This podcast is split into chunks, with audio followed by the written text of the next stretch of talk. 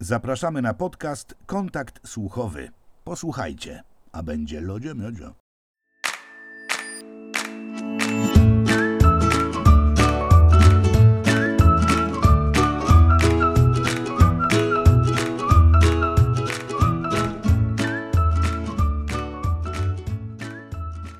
Dzień dobry albo dobry wieczór, w zależności od tego, kiedy nas słuchacie. E, to kolejny odcinek kontaktu słuchowego. W nim gościem e, postać wybitna Kinga Kosik-Burzyńska. E, ja spróbuję w kilku słowach Cię opisać, przedstawić, ale potem to sprostuj proszę albo do uzupełnij. W świetle mojej wiedzy jesteś aktorką dyplomowaną i realizujesz się poniekąd w tym zawodzie, ale głównie improwizujesz w klubie komediowym. Tam e, grasz, piszesz, e, nie wiem, nie, może nie reżyserujesz, ale e, na wielu frontach się udzielasz, bo, bo kreatywnie ogólnie spotkania kreatywne są z Twoim mocnym udziałem zawsze. Więc dla mnie głównie improwizatorka slash aktorka. Może coś dodasz albo odejmiesz? Już mam mówić, tak? Tak. E, no tak, głównie jestem improwizatorką. E, aktorką jestem bardzo słabą i dlatego mało zatrudnialną.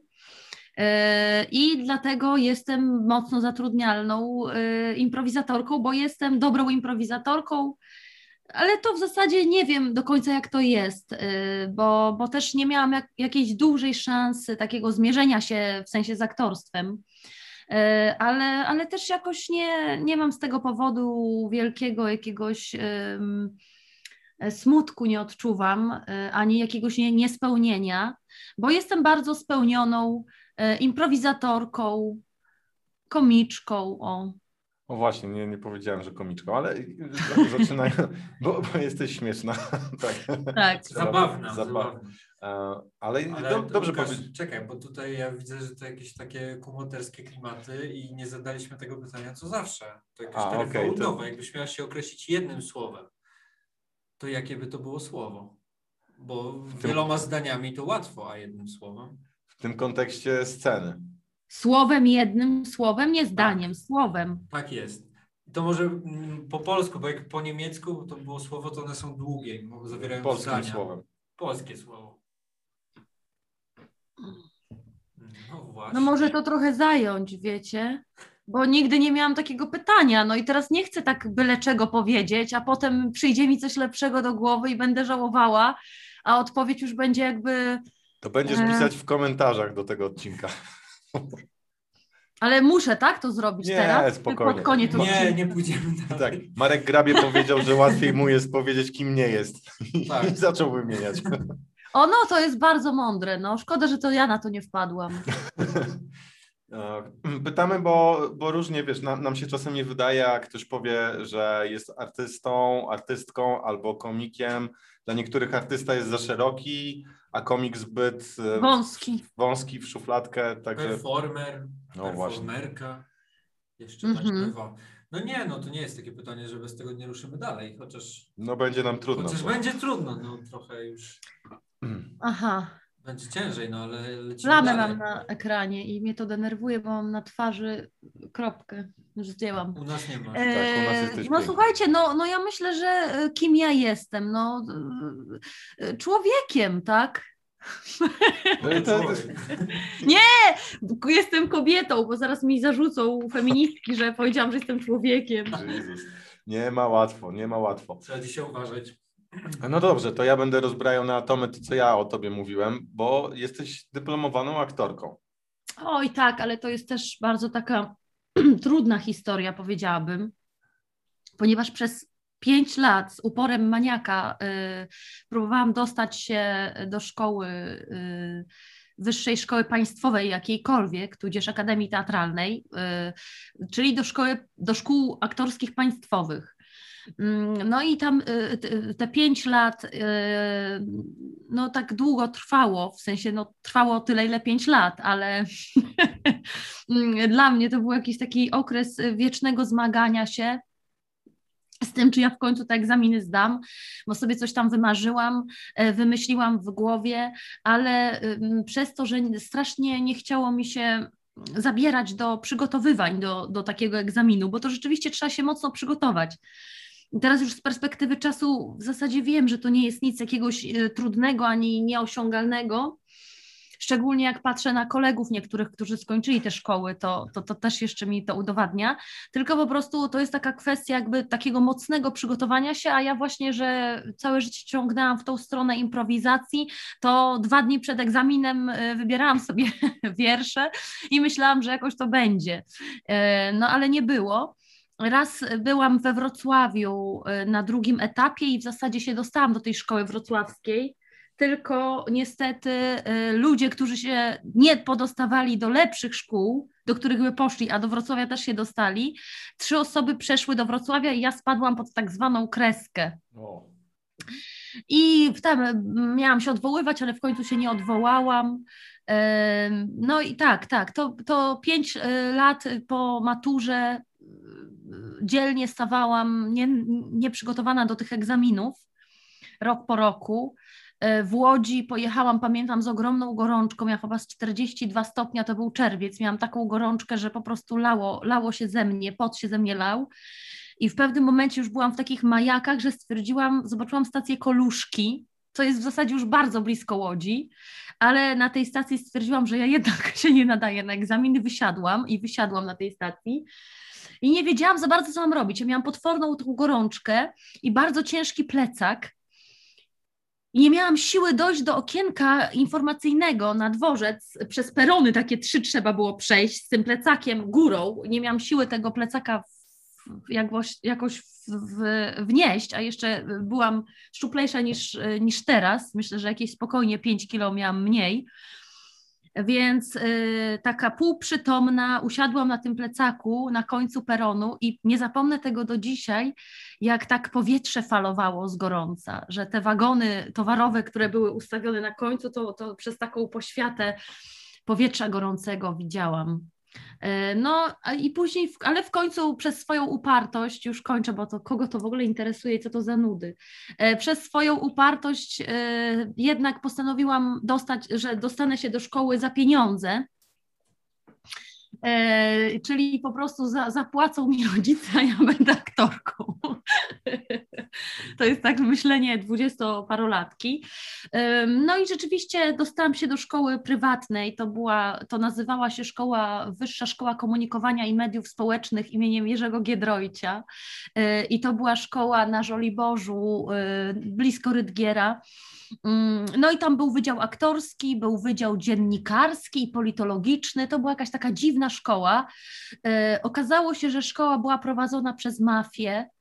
E, I e, ja, ja miałam to szczęście, że jak kule leciały, to mnie nie żartuję. Ja miałam to szczęście, że miałam naprawdę bardzo, trafiłam na dosyć takie jeszcze początki tej szkoły, powiedzmy, i trafiłam na bardzo fajny, na bardzo fajnych profesorów trafiłam. W zasadzie miałam. Mafiozi, tak. Łysy, Czyli szkoły życia. Kadra Patryka Wegi. Tak, tak. No, więc y, skończyłam, bo ta szkoła trwa 5 lat, bo ona daje tytuł magistra sztuki państwowy, menowski tak zwany, Ministerstwa Edukacji Narodowej. No więc dyplom obroniłam, zagrałam jeden spektakl dyplomowy w reżyserii Igora Gorzkowskiego, drugi spektakl dyplomowy w reżyserii Edwarda Linda Lubaszenko. No i potem y, byłam trochę bezrobotna, a trochę grałam w reklamach, a trochę byłam w teatrze gościnnie. Oczywiście byłam w Teatrze Wielkim, na dwóch spekta- przy dwóch spektaklach pracowałam z Trelińskim i z Nekrosiusem, świętej pamięci, wybitnym reżyserem, wspaniałym w ogóle, wspaniałym reżyserem. I y, potem trafiłam na warsztaty improwizacji i już y, zostałam.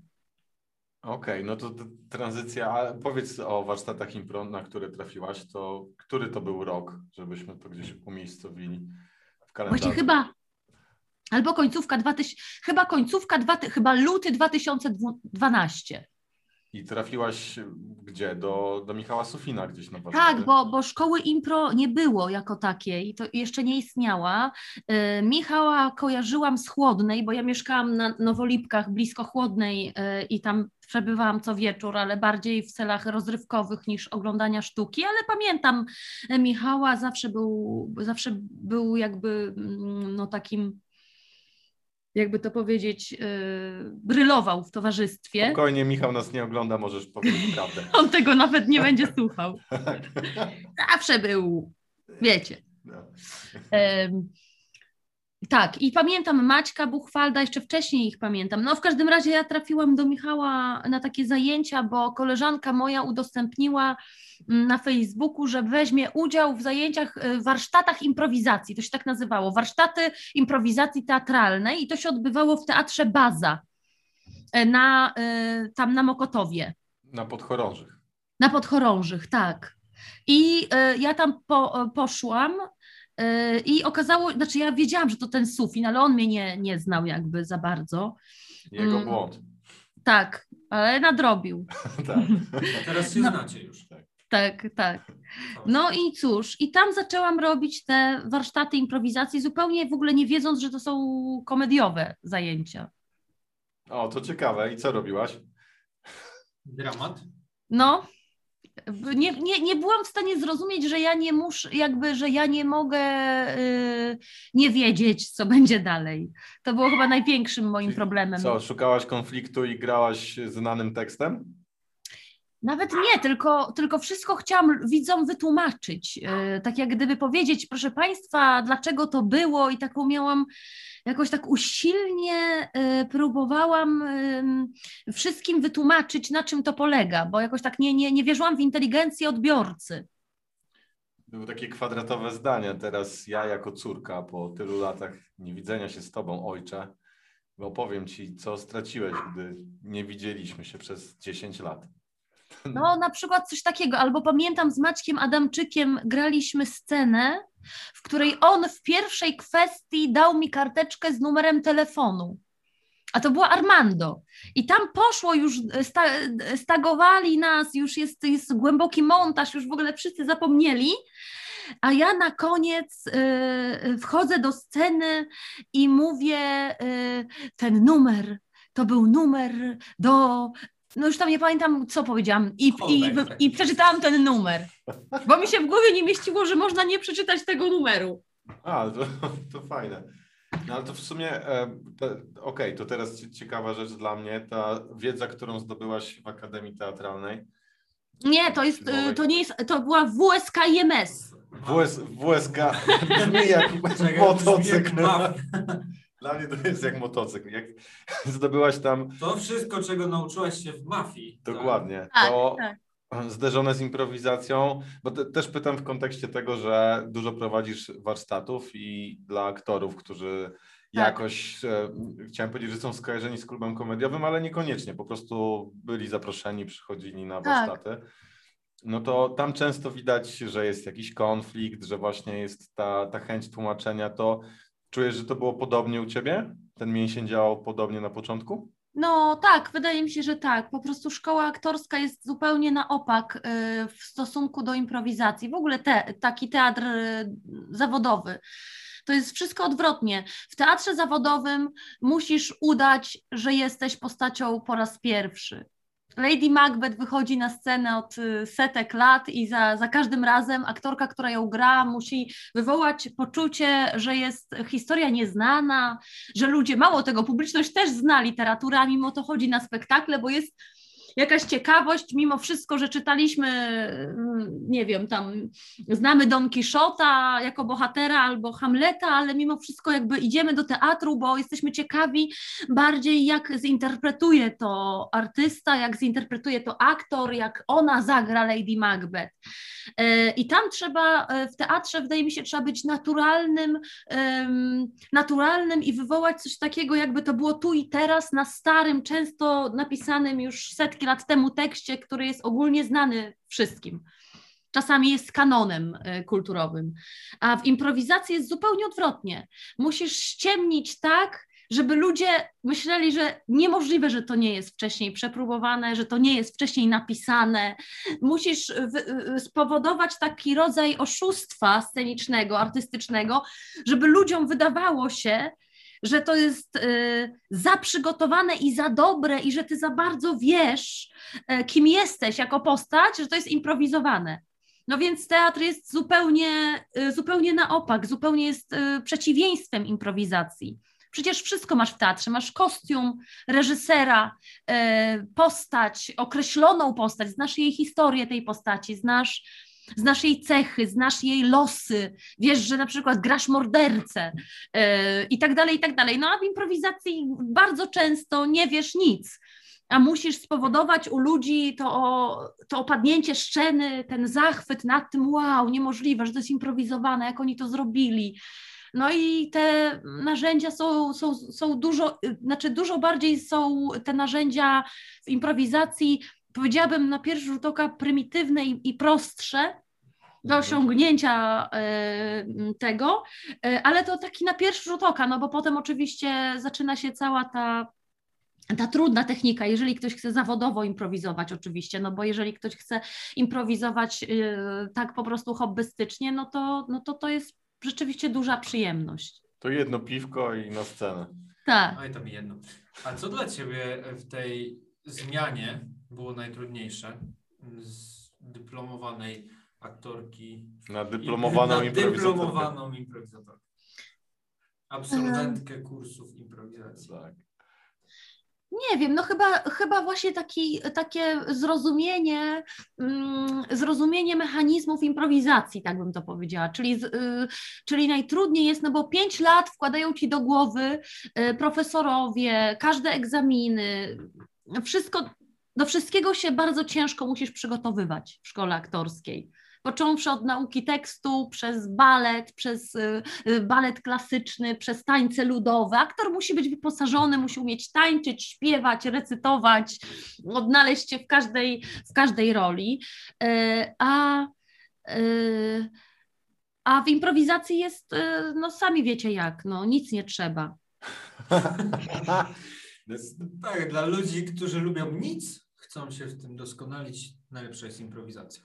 A, a nie, nie masz tak, e, że ta improwizacja gdzieś już na pewnym poziomie zaczyna brakować tego, że improwizator nie jest tak wszechstronnie e, wytrenowany. Ja, Kinga jest, dlatego pytam, bo z jej punktu widzenia. Patrzysz na, na, na tych wszystkich innych i no, e, mówiąc poważnie, zmierzam do tego, czy na pewnym poziomie, powiedzmy, zawodowej, nie wiem, cudzysłów tu powinien być, bo ciągle się zastanawiam, czy ta zawodowa improwizacja to jest, to jest już zawodowstwo jakiejś dziedziny mhm. bo sama materia jeszcze może nie jest taka sprofesjonalizowana, ale jak już mówimy o zawodowstwie, to nie masz tak, że jednak taki zawodowy improwizator docelowo gdzieś tam ideał powinien, tak jak aktor, mieć tę wszechstronność wytrenowania, że i ciało skoordynowane, i przestrzeń, i głos, śpiewanie, e, nie wiem, tembry głosu, e, emocjonalność, że to wszystko w pewnym momencie powinno też budować warsztat improwizatora.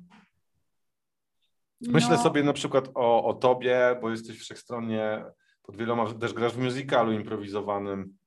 Ale no powiedzmy taki Maciek Nawrocki, który przychodzi mi do głowy też, że. Też właśnie jest, o Maćku pomyślałam. Jest aktorem, jest dla mnie wybitnym aktorem, który e, skończył SWS KSM. Nie, nie, PWSP w Krakowie.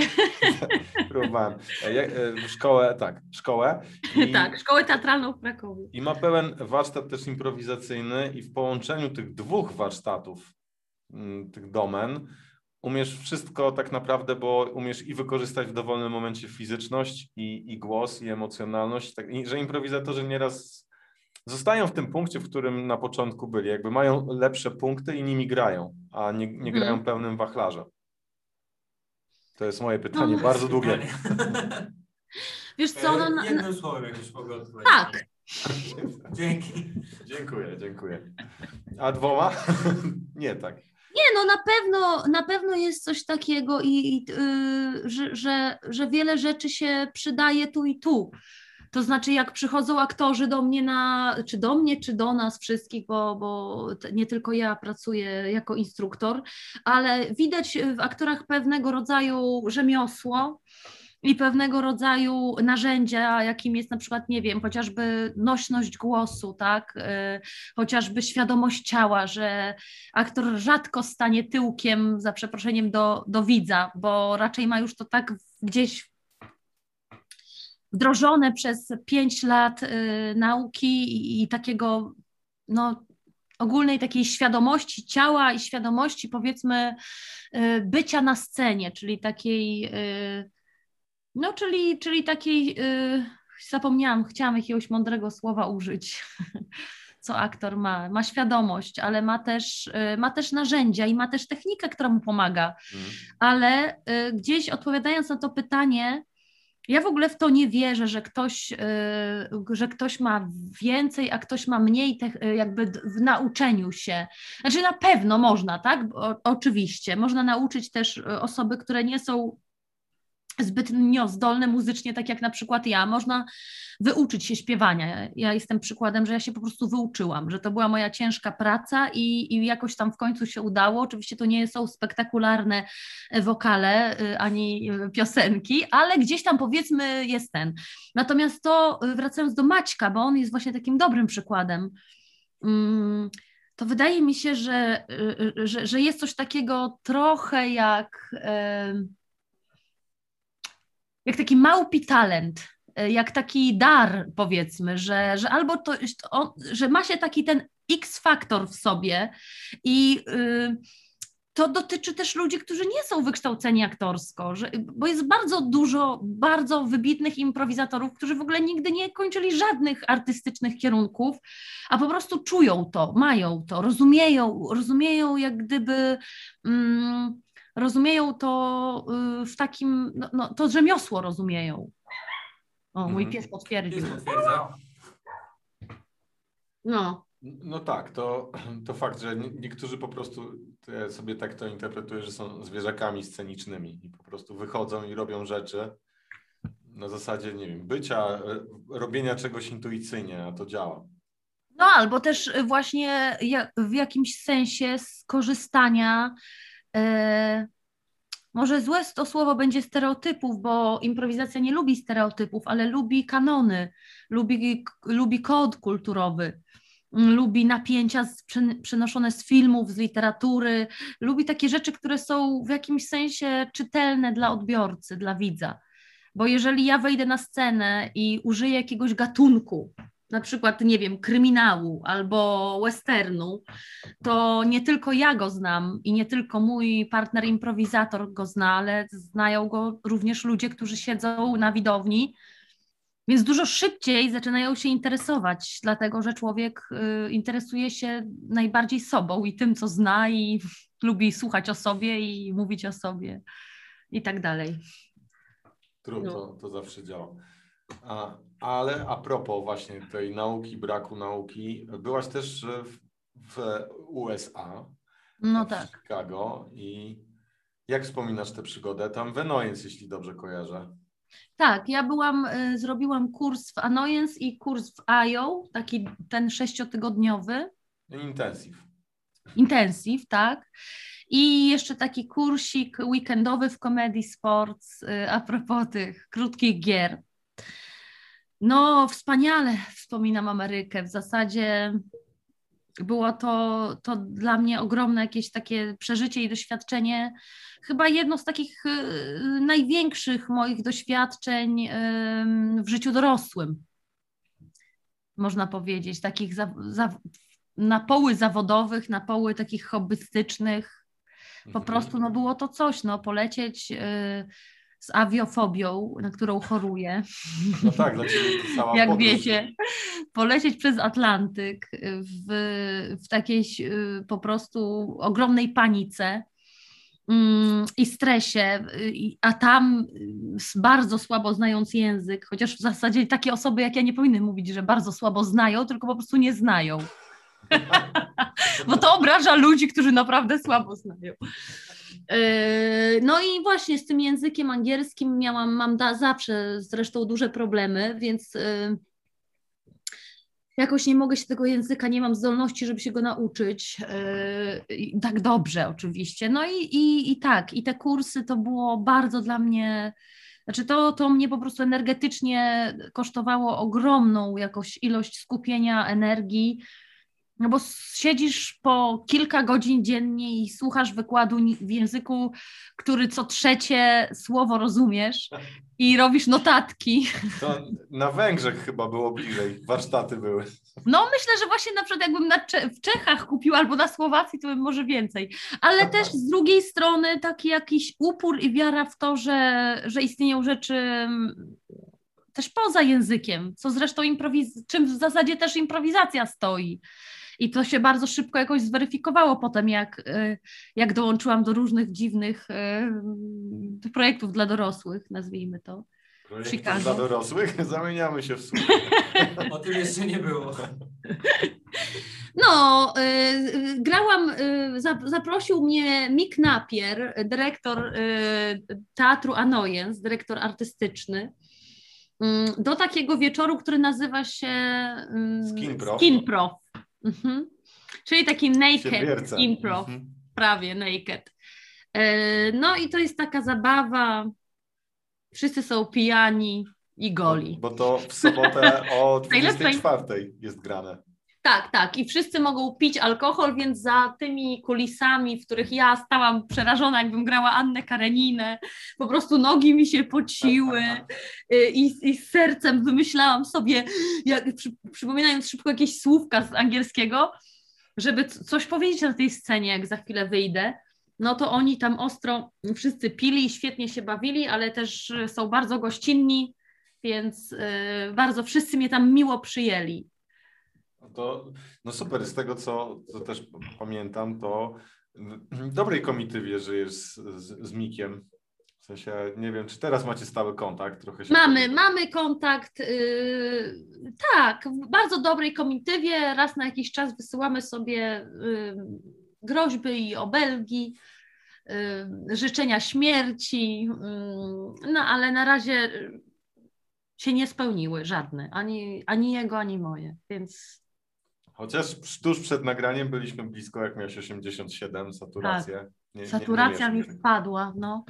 To, to Ale też to wiecie, no to kosztuje 100 zł, no to też... To może się mylić, to nie, nie rozdaje... 20. To nie rozdaje śmierci Kinga. Tak. No nie. nie ja myślę, teraz. że to może działać tak, że na przykład... 98, jest No i możemy kontynuować. tak jest. Tak co, co 20 minut będziemy mierzyć. Tak. A to jeszcze spytam e, o anegdotycznie. Rok no. wcześniej nie poleciałaś do, do Chicago, prawda? Bo to było drugie podejście. No ja tak. trochę wiem, a opowiedz możesz z nazwiskami, co tam się wydarzyło. O Boże. Ojej, to trauma, dobra. To nie, to nie jest trauma, to jest tylko, ja muszę sobie przypomnieć. To jest tak, że po prostu kupiłam bilet do Chicago y, i po prostu stchórzyłam i nie, po, nie poszłam na samolot.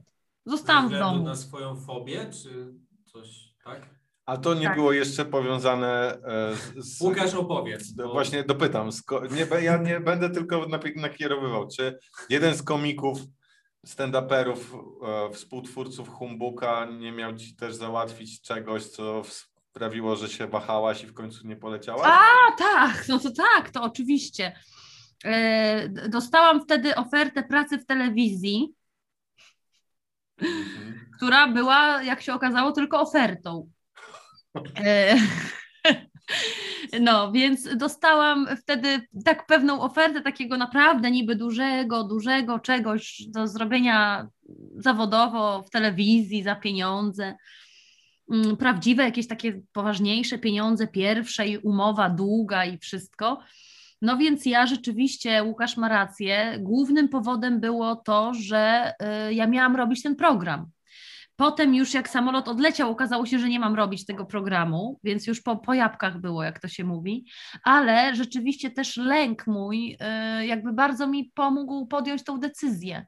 To znaczy, ja zrobiłam ogromny błąd, bo w zasadzie wyrzuciłam pieniądze w błoto, ponieważ nawet nie zgłosiłam się, bo mogłam się zgłosić po po odbiór kasy za ten bilet. Jakbym wcześniej dwa dni się nawet wycofała, to bym jakiś tam procent bym dostała za ten bilet. Nie całą może kwotę, ale coś tam bym uczknęła. Natomiast mnie tak sparaliżowało, że ja postanowiłam udać, że ten dzień nie istnieje. Ja pamiętam, że y, leciała, miałam lecieć z Karoliną Norkiewicz. I ona jeszcze o dziewiątej rano do mnie dzwoniła, gdzie ja jestem, bo ona jest już na lotnisku. A ja powiedziałam, Nora, ja nie dam rady. Leć Powiedziała się, jak Nora była na lotnisku, to o, o, Słuchaj, coś mi wypadło, nie będzie mnie. No. To, bo ty się naprawdę boisz latać. To nie, jest, to nie jest tak, że ja się boję latać. Ja na przykład nie lubię latać. Nie, nie, bardzo się boję, bardzo panicznie wręcz. Dostaję ataków paniki do tego stopnia, że. Oh, Czy ty nie leciałaś medyczny. Z, z Jankiem Purcem wtedy, który drugi się boi latać tak jak ty? Okej. Okay. Tak, i jeszcze mieliśmy taką historię, że mieliśmy lecieć takim Dreamlinerem dziewiątką najnowszym. On wtedy dopiero co ym, gdzieś tam, gdzie go robią, gdzieś tam w Kalifornii chyba, czy gdzieś nie wiem, gdzie tam robią. Przylecieć tutaj najpierw. Czyli działał. Właśnie przyleciał, przyleciał i był nowiusieńki i stąd wiem y, te techniczne rzeczy, że nasz przyjaciel Adaś Konowalski, który jest yy, stewardem, y, nie, nie leciał wtedy tym lotem, w sensie z nami, ale wiedział, co to za lot i wypytał się wszystko swoich kolegów, żeby się mną szczególnie opiekowali i tak dalej. No ale okazało się, już tak siedzimy po przejściu przez te bramki i tak dalej, ja jeszcze wciąż nie wierzę, co ja robię i w ogóle mówię, że zaraz ja idę do domu i że to jest w ogóle jakaś abstrakcja. I nagle okazuje się, że mamy 3,5 godziny opóźnienia, bo y, monitor w tym nowym samolocie się coś z wyświetlaczem zepsuło, ale oni muszą przenieść do nowego samolotu, znaczy do innego, wszystkie walizki i jedzenie i przenoszą i tak dalej, ten, więc y, my tam chyba z 3,5 godziny mieliśmy opóźnienie wylotu, no więc ja miałam 3,5 godziny, godziny dodatkowego stresu na tym lotnisku i rzeczywiście już chciałam iść do domu nawet na piechotę, bo przecież Stara Ochota nie jest tak daleko lotniska, bym sobie poszła przez żwirki Wigury i nawet byłam w stanie zostawić, pamiętam, bagaż, po prostu mnie to nie obchodziło, jak człowiek się tak boi i dostaje takiego rodzaju y, lęku i wyrzutu adrenal, linowego, no to no niestety ja bardzo fascynuję się samolotami z drugiej strony i bardzo lubię samoloty i znam się na lotnictwie i dużo oglądam i czytam i tak dalej. Tak, tak. Ale to, to ma swoją nazwę zawodową, bo to się nazywa fobia, czyli awiofobia, ale z ekspozycją na katastrofy. To znaczy, że ja zawsze, mój mózg działa, to, to moja psychiatra powiedziała mi, że pani jest jak, jak pedofil.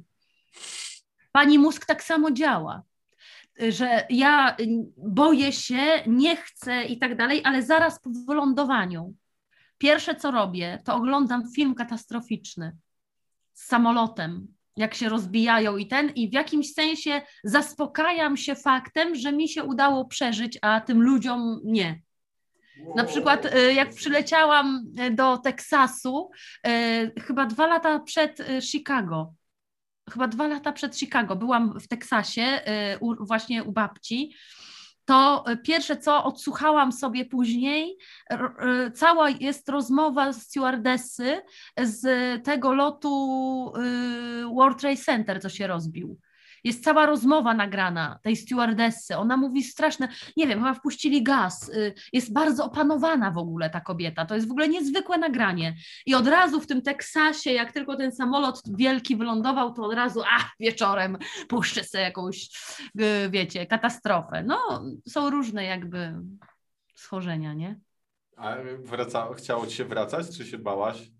O, boję się bardzo, no. Bardzo się boję wracać. Boisz się, tam jesteś tam cały Kinga Zenoyens nadaje. Nie, nie, wiecie co, dopada mnie w zasadzie, no bo jak już przyleciałam do Chicago, no to wiedziałam, miałam zostać tydzień, tak?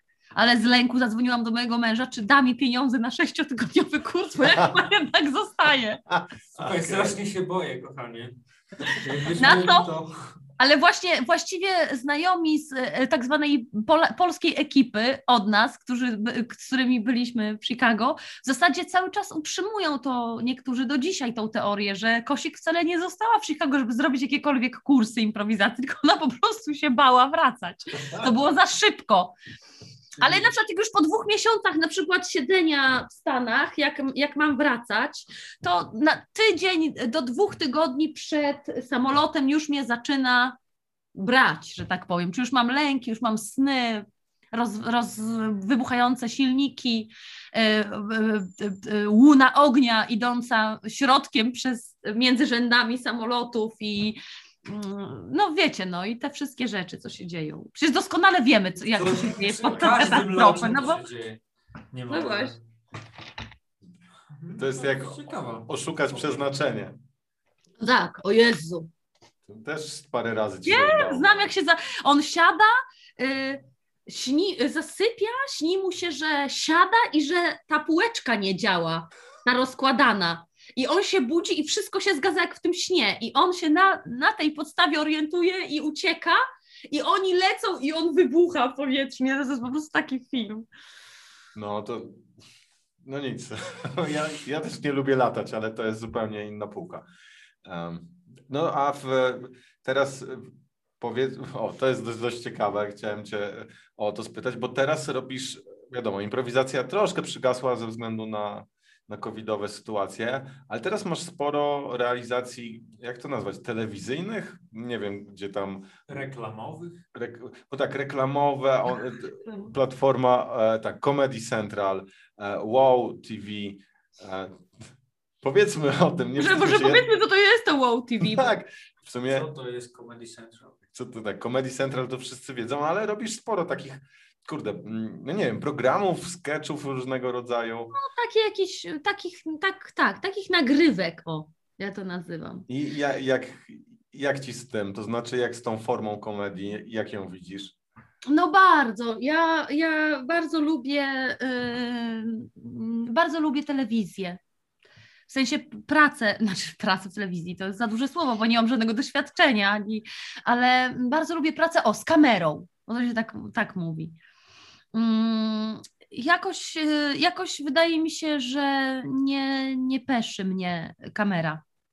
No to, to anegdotka, jakbyś mogła powiedzieć, jak byłaś na castingu i nie wiedziałaś, że to casting. A, no tak, właśnie i, i potem go wygrałam. To jest A propos niepeszenia się, to jest bardzo ładne. Nie wiem, czy chcesz to opowiedzieć. Te, tak, mogę, pewno... mogę. No, no byłam, na, byłam na castingu ale zupełnie ten ktoś, kto mnie zaprosił na casting, nie powiedział, że to jest casting, tylko po prostu zaprosił mnie do robienia czegoś, tak, razem, do projektu powiedzmy. Ale y, no więc ja poszłam tam z dużą pewnością i taką pewnością siebie i odwagą na zasadzie, że fajnie robimy, działamy, nagrywamy. Yeah. Po czym okazało się, jak wyszłam stamtąd, gdzie zachowywałam się totalnie jak królowa życia, w ogóle mówiłam, fajnie, to będziemy nagrywać, to będziemy robić tam ludzie się uśmiechali do mnie i po tym wszystkim wyszłam i dowiedziałam się, że to jest casting i są jeszcze dwie dziewczyny na, mo na moje miejsce. A tak mi było po prostu strasznie wstyd potem, ale stwierdziłam, że właśnie może dlatego wygrałam, bo byłam totalnie na luzie, totalnie nie czułam żadnej presji, żeby się, wiesz, spodobać komuś czy coś, po prostu robimy, działamy i może ich, wiesz, siłą, siłą perswazji ich przy, yy, po prostu przekonałam do tego. Może to by zadziałało też w przypadku lotu. Jak wiesz, jak to takie próbne, że siedzimy, to nie będzie lecieć. Dobra, dobra, tam próba, ten 6 godzin później stany, pyk. No. Ale tak, wchodzić jak do siebie. Dokładnie. Ja, do kokpitu kapitana. Tak, no dobra, to ja teraz tam ten, no rozumiem, że to jest jakiś symulator, coś tam ten, no, realistycznie to wszystko wygląda. Tak. A właśnie, trzeba ludziom wytłumaczyć, co to jest chyba to WoW. Ja nawet nie wiem, jak wymówić. Wow TV. Ty tam też jesteś, przypominam. Tak, tak. Ja biorę, ja siebie na tę łódkę wrzucam. E, chociaż ty masz ze dwa wiosła, ja tam jeden patyczek, który popychałem tę łódkę, ale faktycznie byliśmy w tym samym początkowo e, programie Mem tę moc, komentowaliśmy memy. E, a potem jeszcze miałaś, jeśli dobrze pamiętam, jeden program przynajmniej tam. Czy coś mi uciekło? Nie, ja miałam, yy, w sensie miałam dwa odcinki, o to ci chodzi? Yy, tak, no ja miałam... Czy, w dwa wem tę moc, ale jeszcze był ten z, z dubbingiem, z podkładaniem, co pisałaś chyba dla nich. A, tak, tak, tak, tak. To nie, to, to jest Wild World, to się nazywa. I to jest taka, taki program jak Warsaw Shore albo jak Big Brother, znaczy gorszy niż Big Brother, bo powiedzmy sobie, że jeszcze w Big Brotherze to, to były jakieś takie zachowane, jeszcze może jakieś zasady, no, mikro. Mhm. Natomiast tam to, to jest po prostu no, taki program... Y, no wiecie, no o ludziach nad basenem. Alkohol, golizna. Ale ty tam pisałaś coś, prawda? Tworzyłaś narrację do tego. Tak, tworzyłam narrację i to miała czytać Krystyna Czubówna mm, jako taki film przyrodniczy i trzeba było, trzeba było po prostu pisać taki przyrodniczy pastisz komediowy. No i rzeczywiście y, pisałam to przez jakiś czas, ale już, już nie piszę. Chyba, y, chyba na kilka odcinków przed y, już przestałam tego to pisać. Przed premierą, czy przed... Nie, przed, y, że chyba z sześć odcinków im napisałam, a potem oni już stwierdzili, że będą robić to in-house'owo, bo mają jakąś dziewczynę i w sumie to był sens, bo tak nieskromnie to brzmi, w zasadzie nie wiem, chyba nikt tam nie będzie słuchał tego podcastu. Dokładnie, na ludzie. Znaczy nie, że... No, Także ja bym nie przesadzał 33 osoby. Ale teraz, teraz przyjebiemy taką promocję, że wszyscy się dowiedzą. No, no, nie, no, po prostu chyba nauczyłam, y, na, y, pokazałam dobry kierunek. I oni i stwierdzili, że to nie jest wcale aż tak trudne i nie trzeba, nie trzeba aż tak y, zatrudniać kogoś z zewnątrz i płacić mu większe pieniądze, mhm. więc ogarnęli to swoją ekipą wewnętrzną, no i, i bardzo dobrze, no. Ja się nie gniewam. Bo to, to było na, jeszcze powiem wszystkim, którzy nie wiedzą, Wow TV to jest, e, można wejść przez stronę ott.wow.com TV albo PL i to jest VOD. To można po prostu te programy obejrzeć. Prawda? Tak, ale ten program y, kupił player. A, i tu można na playerze zobaczyć, drodzy Państwo, czyli na platformie e, no trochę bardziej znanej, ale też VOD, bo ten mem, tę moc chyba zostało na tak. Pierwotnie i tam można nas zobaczyć. Czyli kupił Cię duży gracz, innymi słowy. Tak. A, a Comedy Central Jakie komedii... są Twoje wrażenia dotyczące budowania komedii? Bo to jest moje konkretne pytanie. Bo to jest taka komedia dla, dla szerszego widza. A, yy, szerszego. Do, dobrze myślę? No bo wiesz, powiedzmy, kontekst jest taki: impro w piwnicy 120-150 osób. Komedia, powiedzmy, na dru drugim krańcu tego spektrum, jakaś komedia, która idzie do kina i miliony osób, no tak. ale Comedy Central jest gdzieś po środku, ale to jest, no, skala odbioru jest już inna niż sama improwizacja i trochę inaczej się te komedie chyba robi. To jest moje pytanie. Czy trochę inaczej dla ciebie, czy to jest tak samo? No na pewno w tym sensie inaczej, że trochę jesteś jakby bliżej siebie, że nie masz, y, no że w tych rozmowach, y, w których ja brałam, w tym programie, w którym ja brałam udział, czyli Komicy ratują świat, to się nazywa, i tam rozmawiałam z Michałem Kępą, z Kasią Kołeczek, a teraz z Michałem Mejerem i z Michałem, bo same Michały, Migałą to, to jest taki cykl, y, który, który polega na tym, że, że komicy wypowiadają się na takie dosyć mm, no, takie trudne społeczne tematy, jak na przykład y, niepełnosprawność, otyłość, szowinizm, homofobia, no, no wszystkie takie trudne społecznie, społecznie tematy jakieś trochę kontrowersyjne też, y, no bo to na tym też polega, żeby trochę, trochę jak gdyby zacząć y, szukać jakiejś narracji, która jest komediowa, a jednocześnie też jest, y, nie jest głupia, że tak powiem, w sensie, że nie, nie wyśmiewa, nie, nie, jakoś nie, nie dyskredytuje, nie, jakoś nie stawia w złym świetle tych, tych tematów, tylko po prostu jakoś tak na, na wesoło próbuje po, jakby pomóc rozwiązać problemy świata. Mhm. No więc tam się tak po prostu rozmawia trochę, trochę, trochę yy, z taką świadomością, że, że gdzieś trzeba sprzedać tą, tą komedię i to podejście jak gdyby takie, yy, no nazwijmy to obserwacji yy, świata i, i tych problemów. Yy, no a też nie można przegiąć, no bo też nie fajnie jest obrażać na przykład ludzi otyłych. Chyba, że samemu jest się otyłym. To można. To wtedy można. Y, no tak, tak, tak. To jest jedyny wyjątek. Tak. A jak ty w ogóle podchodzisz, bo to tak mm, na pograniczu poprawności politycznej i na pograniczu granic komedii, czy ty, o ile uznajemy granice w komedii, czy ty uznajesz granice w komedii? A jeżeli tak, to gdzie one są?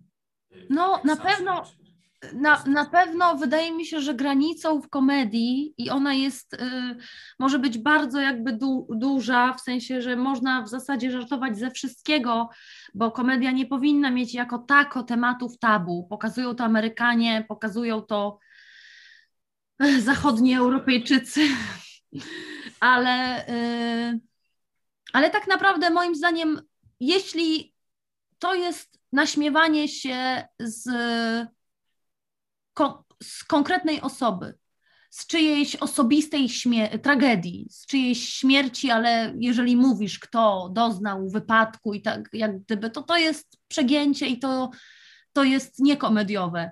Natomiast wszystkie rzeczy, które są nawet na świecie złe, tragiczne, smutne, niedobre, dotyczą człowieka, dotyczą jakby życia, tak? I jakiejś kondycji, y, y, y, wyświetlane słowo, kondycji, zdanie, kondycji ludzkiej, ale no taka jest prawda, no, w sensie mm, otyłość, walka z nałogami, szowinizm, jak gdyby one nie znikną dlatego, że przestanie się z nich żartować może właśnie się jakoś unaocznią, jak zacznie się z nich żartować, uwypuklą się, może jakoś bardziej, nie wiem, ktoś między tymi e, między tymi żartami dostrzeże jednak e, jakiś pozytyw e, z, te, z takiej rozmowy komików, nie? Że no nie wiem, no to, to są trudne rzeczy, no bo codziennie w zasadzie się z tym zmagamy, czy y, na scenie, czy kogoś obrazimy, czy, czy prze, kogoś na, będziemy naśladować jakąś nację, tak? Albo nie wiem, chińska zupa, no. Wiecie o co chodzi. No. Już nie chciałam tego mówić takim głosem. Po cichutku, tylko do nas. Tak. No, a, bo to też to, o czym mówisz, mam wrażenie, że to jest taki, taki walor terapeutyczny komedii. Dla tak. ciebie komedia to też jest coś takiego, osobiście teraz pytam, czy, czy też ma takie walory, wiesz, przerabianie jakichś swoich tematów? Chyba nie, wiesz? A, dobra. Chyba nie mam jakichś takich, tak wiesz, y, ja mam takie dosyć proste życie. Mm. Nic się za bardzo w moim życiu nie dzieje jakiegoś spektakularnego póki co, e, ale e, inne mam, inne mam spostrzeżenia a propos e, tego, o czym ty mówisz, czyli jakiejś terapeutycznej mocy komedii.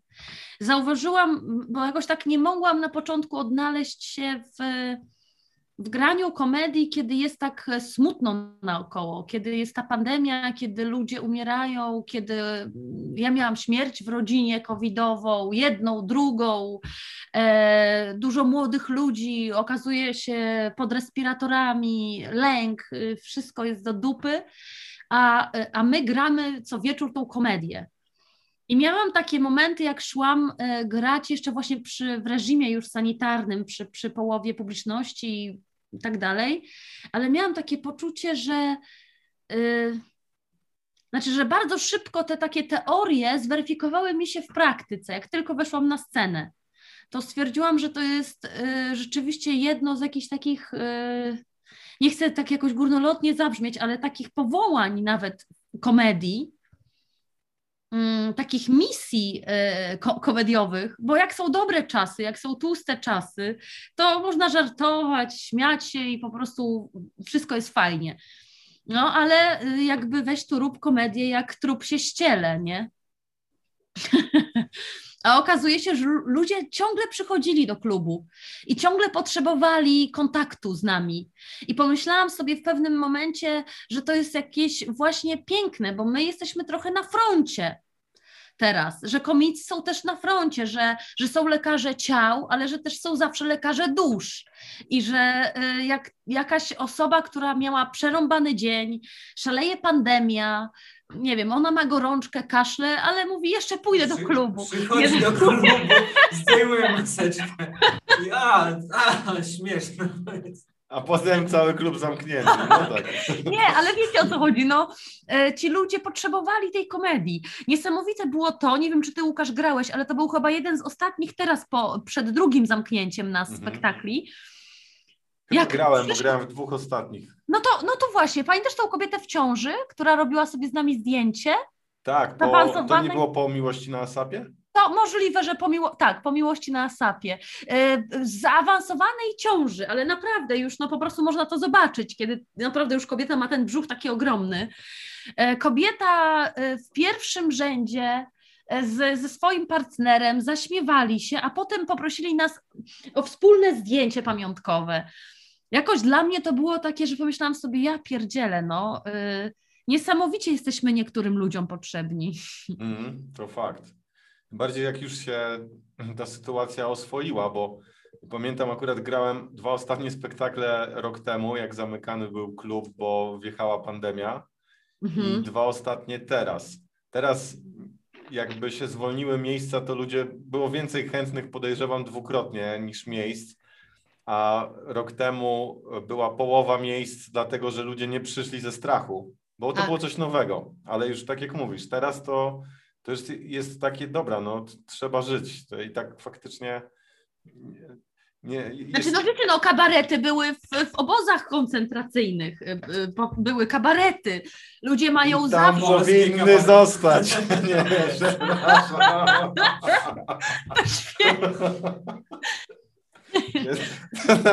Zbiórka teraz tylko tam gra. Ale wyobraź sobie, jesteś, jesteś w obozie i jeszcze wychodzicie kurwa kabaret. Jeszcze kurwa. Ja pierdolę. No. Chłop przebrany za babę. Ci ludzie i tak już mają. I ty mówisz sam, gdzie jest ten kurek. Kurde, przepraszam. Nie, nie, Tam już to... chcesz iść do komory, bo nie jesteś w stanie. tak, ja się zgłaszam. O, Potem bohaterskie historie. To oczywiście są żarty. No, ale fakt. Pozwy prosimy wysyłać pod adres. Podajemy. Do Niemiec, bo to są niemieckie obozy koncentracyjne. Właśnie, dokładnie, niemieckie kabarety. Nawet tego Polacy nie mieli. Chociaż zależy, która prasa o Nawet pisze. oni musieli nam na naszych ziemiach budować obozy. To jest po prostu... Nic nie potrafimy musieli zrobić. Musieli tak przyjść i pomóc. No Wirus dobra. z Chin, obozy z Niemiec. A, no, skoro już przy o tym... Tak przy tym jesteśmy. Jak sądzisz, skąd się wziął ten wirus? A, a spróbuję przewrotnie, ale może potem do normalnego pytania. Masz coś z niemieckiej komedii, co ci się podoba? Ale mówię serio, jest, tylko ja, bo ja sam sobie teraz zadaję to pytanie. Czy, czy jest, macie coś takiego? Nie wiedziałam, że istnieje niemiecka. No właśnie, kurde. Ale nie kojarzę, no przepraszam. A z, z komediowych rzeczy? Japońska komedia. Jest coś takiego, teraz Próbujemy dalej. Państwa osi. Tak, dokładnie. Włochy. Włochy. No, to myślę, że już bliżej. Włosi chyba jako temperamentny naród chyba be, będą mieli więcej wspólnego. No mają komedię dell'art, czyli mają, mają początki improwizacji w zasadzie. Mają A komedię... Charlie Chaplin to był ze Stanów. Okay. A Flippy Flap też. Cholera. Tak. I trochę później niż komedia dell'art. Tak, zdecydowanie. Ale gdybyś miała polecić coś teraz, co powiedzmy teraz szeroko rozumiane. E, nie musi rok, być z Niemiec. Tak, ze świata. Ale w jakim sensie polecić? Na żywo? Komediowego. Powiedzmy, chcemy coś obejrzeć. Nie, nie polecieć to. to Ale może, to ma być e, jakaś, e, jakiś film, serial, czy co? Wszystko, coś... co komediowe, twoim zdaniem. Jestem ciekaw. Co byś powiedziała? Może być serial, film, może być, nie wiem, na YouTubie śmieszne koty też to wezmę. Mhm. Cokolwiek, co, co uważasz, że jest godne uwagi, jest komediowe. Trudne e, pytanie. Widzę po tobie, że trudne pytanie, albo nie, nie. taką Tak myślę, co ostatnio jakoś tak mnie. Yy, ja też mało komedii dosyć oglądam. Yy, raczej wolę te programy o seryjnych mordercach.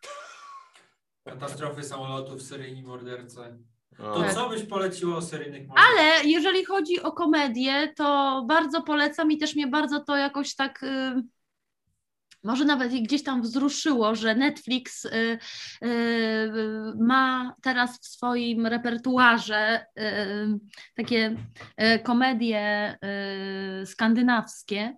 I to się nazywa, to jest film Elling. Mhm. Potem jest Matka Ellinga, jakby drugi film. I jeszcze Elling e, w takiej sytuacji e, z kobietą. E, a Elling jest na tak, takiej powiedzmy sytuacji damsko-męskiej, ran, ran, randkuje i tak dalej. A Elling jest głównym bohaterem tych filmów i jest to y, człowiek, y, To jest właśnie a propos tej, tej, tej takiej poprawności politycznej, o której rozmawialiśmy, bo Elling jest chyba autystykiem. Mhm. mhm. E, jest autystykiem, 40 lat żył z mamą. Jak mama umarła, to taka, wiecie, MOPS taki, czyli taki miejski ośrodek pomocy społecznej, tylko że tam w Skandynawii. Dosłownie znalazł go w szafie, bo on był tak nieprzystosowany do życia, e, tak, tak po prostu cały czas przez matkę, no jak taki e, właśnie chłopiec mały wychowywany, I on został przetransportowany do ośrodka, w którym przyjaźni się ze swoim współlokatorem, dużym, wielkim, postawnym, postawnym Norwegiem, czy tam, nie wiem, Duńczykiem, gdzie to się dzieje, już nie pamiętam, ale jakaś Skandynawia. To bardzo śmieszne jest. To ja strasznie bardzo nudno o tym opowiadam, tylko dlatego, że jeśli byście sięgnęli po to, E, czy Państwo też, którzy będą nas słuchali, to żeby się pozytywnie zaskoczyć. Po tak nudnej, bo ja bardzo nie lubię, jak ktoś bardzo fajnie zapowiada. Mówi, wiesz, świetne, zobacz, świetna akcja, a potem odpalasz to, a tam nic ci się nie podoba. Jak ta osoba siedzi przy tobie, chcesz pokazać coś zabawnego i wiesz, tak patrzysz, zero reakcji. Tak, ale to, na, to Netflix chyba ma w ogóle taką strategię, bo ich opisy są takie, że odrzucają. Nie wiem, czy macie taką. Bo większość to gówno jest, więc ja bym też tak bezpiecznie pisać. No. Ale to też dobra zapowiedź, do, do, do, tak, dobra polecajka Kinga, bo jak będzie złe, to wszyscy powiedzą, no to no przecież no tak, nic mówiła. Ale jak będzie dobre, no to, to będzie spoko. Tak, to jest właśnie najbardziej bezpieczne polecanie, takie bezemocjonalne polecanie i nic ci wtedy nie zarzucą. Ani po jednej stronie, ani po drugiej. A z morderców? Bo ja też lubię, więc mógłbym się Jest, o, Nowi o. mordercy są na przykład, tak. co się ostatnio pojawiło z morderców pojawił się e, o e, facecie, który nazywał się Ramines. Ra, um, do, dokument o seryjnym mordercy. Najbardziej w tych dokumentach o seryjnych mordercach uwielbiam te dokumentalne zdjęcia krwi mm, ofiar i tych domków z tektury amerykańskich. Jest coś takiego tym klimacie bardzo dużo lubię. Lubię taśmy Ban Teda Bandiego, są, są o, spoko. Widziałem, spoko. Bardzo lubię, bardzo też lubię teraz no, o Raminezie. Jaki to, to jest, jest anioł? Richard, anioł... Richard Ramirez, tak? Polowanie na seryjnego mordercę. Tak, genialny dokument. Okay. Bardzo, bardzo Wam polecam dokumenty o takich niewyjaśnionych zbrodniach.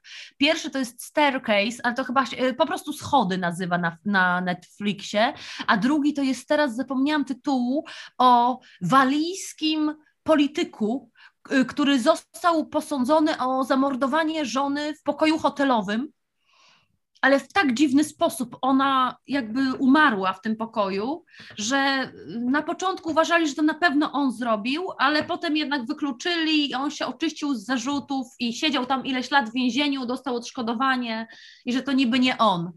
Ale jest bardzo dziwny dokument. Bardzo, bardzo polecam. I też taka kreatywność trochę jest wymagana w tym fachu. No, kto tam jeszcze jest? Ted Kaczyński. E... Ted Kaczyński, Juna Bomber, no. Juna Bomber, to gościu był super inteligentny i kreatywny. Tak. Jan no Diemieniuk, nie wiem czy widziałeś. O, Iwan Groźny, oczywiście, to, to, to z, z kolei... Znaczy Kat Streblinki, bo on nie wiem, czy w końcu był tak. chyba, już nie pamiętam, czy on był Iwanem Groźnym, czy go nie mogli skojarzyć, ale ten Diemieniuk, oni go znaleźli był, po latach był, Był, ale nie wiadomo i w końcu nie udowodnili, ale procesy były przecież jego też z udziałem świadków jeszcze żyjących z, tak. z Jerozolimy, z Izraela. Polaków, Żydów polskich, którzy go pamiętają, no dokładnie go pamiętali, płakali, mieli takie emocje, ale też tak jak tam mm, prokurator powiedział, że nie wiadomo, czy to nie są emocje związane z jakąś traumą, że jeżeli byłeś w obozie i ktoś był podobny i pamiętałeś to jakby tego człowieka, to teraz już nawet nie jesteś w stu procentach pewny, czy to był on, ale jakieś emocje, no nie wiadomo, to też jest taka, taka tajemnicza dosyć historia tego, tak, to dobre. Poszlakowe mocno, no bo w sumie nie wiadomo komu tu wierzyć. Nie masz żadnych faktów. Jedno zdjęcie jakieś zachowane. Tak. Całkiem niezłe to było. Ja, ja też zatapiam się w te światy z przyjemnością, powiem. Hmm. A top 3 katastrofy lotnicze? Ale gdzie to oglądasz? Nie, Nie, to, to pytanie, twoje, tak? twoje to trzy. A, y, py... No to Kingi dwie na pewno, lot stąd do Chicago i z powrotem, to takie nie wyszły i Hudson. nie, Hudson jest spoko, ale kończy się dobrze, nie? No to źle. To od razu widzowie, słuchacze. Ale Lot? Z Denzelem No to- Washingtonem? no, widziałam. I to no spoko? on siada, to, to on tam siada na rzece. To jest to. Nie, to on się przez Siada gdzieś kościół przewinął. Tak, W polu. tak. Mhm. A on był na dragach, na Tak, alkoholu. tak, tak, tak. Ale tam też przeżyli w większości, więc słabo. Tak. E, Ja bardzo lubię z historii takich top 3, ale prawdziwych, nie, nie fabularnych. To bardzo y, jednym z moich w ogóle ulubionych i też tutaj często y, byłam wyśmiewana przez znajomych, jak opowiadałam tą historię i mi każdy mówił, że mi nie wierzy i że to jest nieprawda. Y, Nawet Janek Purc, który też interesuje się i boi latać i tak ma podobne co ja, takie stresy związane z tym, to nawet on mi nie wierzył śmiał się, a potem sprawdził i oddał mi honor. Jednak przeprosił mnie, że nie wierzył. Masz już honor z powrotem. Mam. A, y, a, a sytuacja była taka, że w bardzo dużym samolocie mm, pasażerskim, takim nad Atlantykiem, co lata jakieś 747 albo 320A, coś takiego, ogromny pokładowiec, na tam prawie 400 osób y, miejsc. W kokpicie pilota doszło do uszkodzenia szyby przedniej, takiego minimalnego, które było bardzo długo niezauważane i ten materiał się zmęczył, bo to z połaci cięte, wiadomo, na te, na te śruby nitowane.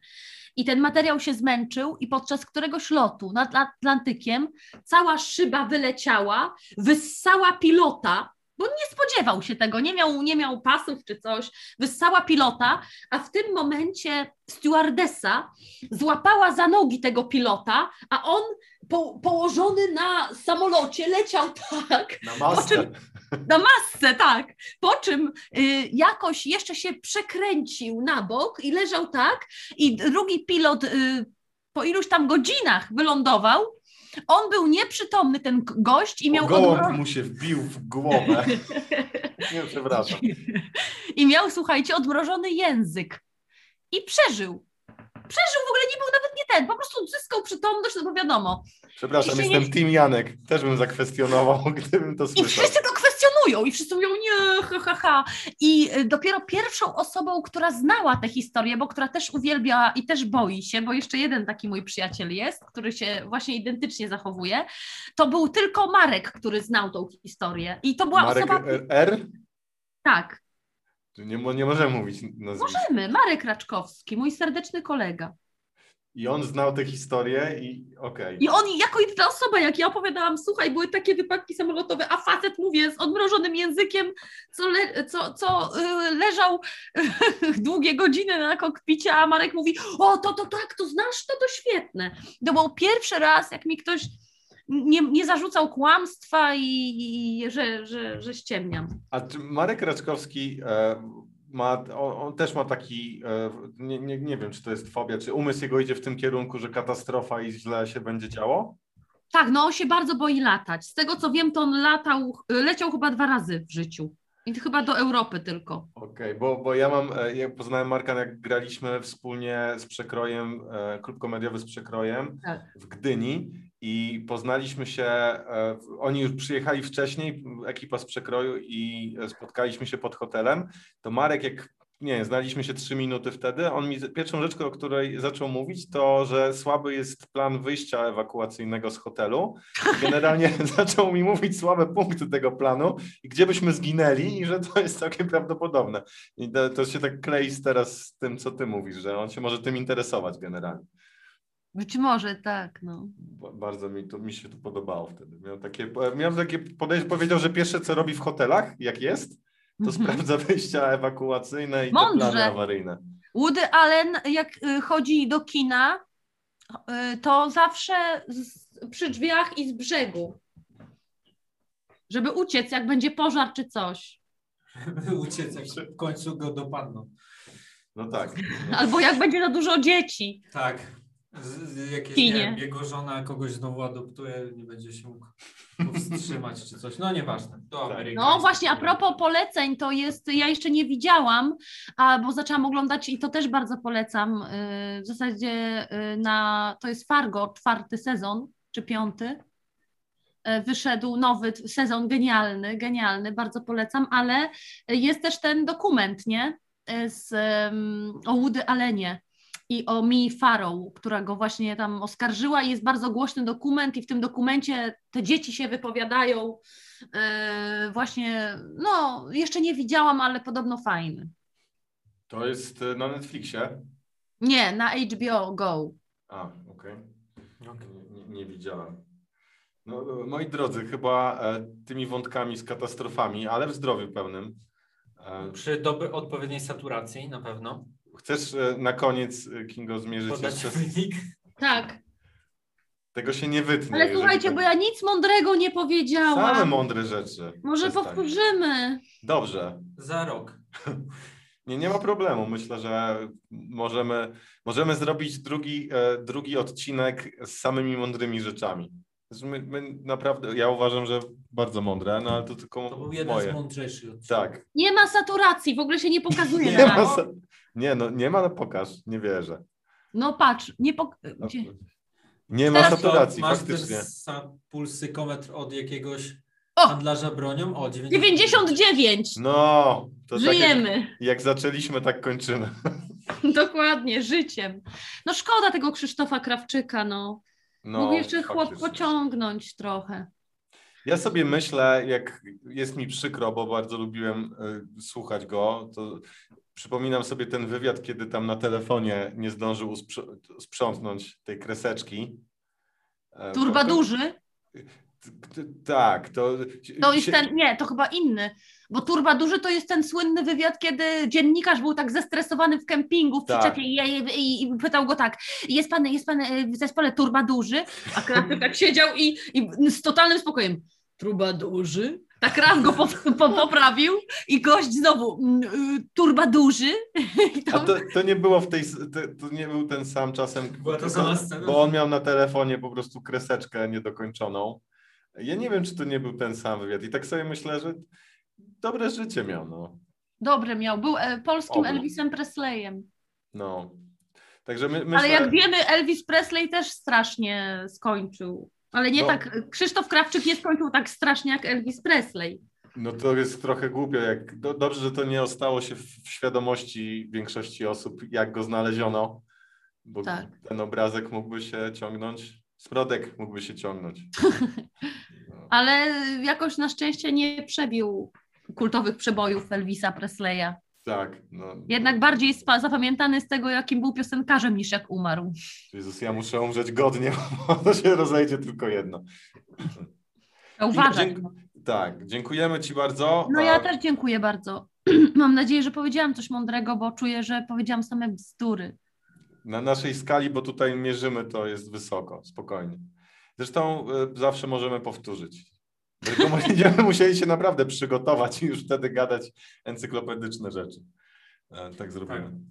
To co? Dziękujemy bardzo, Kingo, za poświęcony czas. Zdrowia. Zdrowia, dużej, dobrej saturacji. Zdrowia i pieniędzy. To są No dwie rzeczy najważniejsze. Pieniądze i zdrowie. Bo bez pieniędzy, jak jest zdrowie, to bez sensu, a bez. y, A jak jest choroba i są pieniądze, to też bez sensu. Najlepiej to być zdrowym i bogatym. No i, Pięknym. no i widzicie, może głupoty w środku gadaliśmy, ale, Ale skończone jest taką petardą. To jest taka wskazówka na całe życie. Bądźcie bogaci i zdrowi.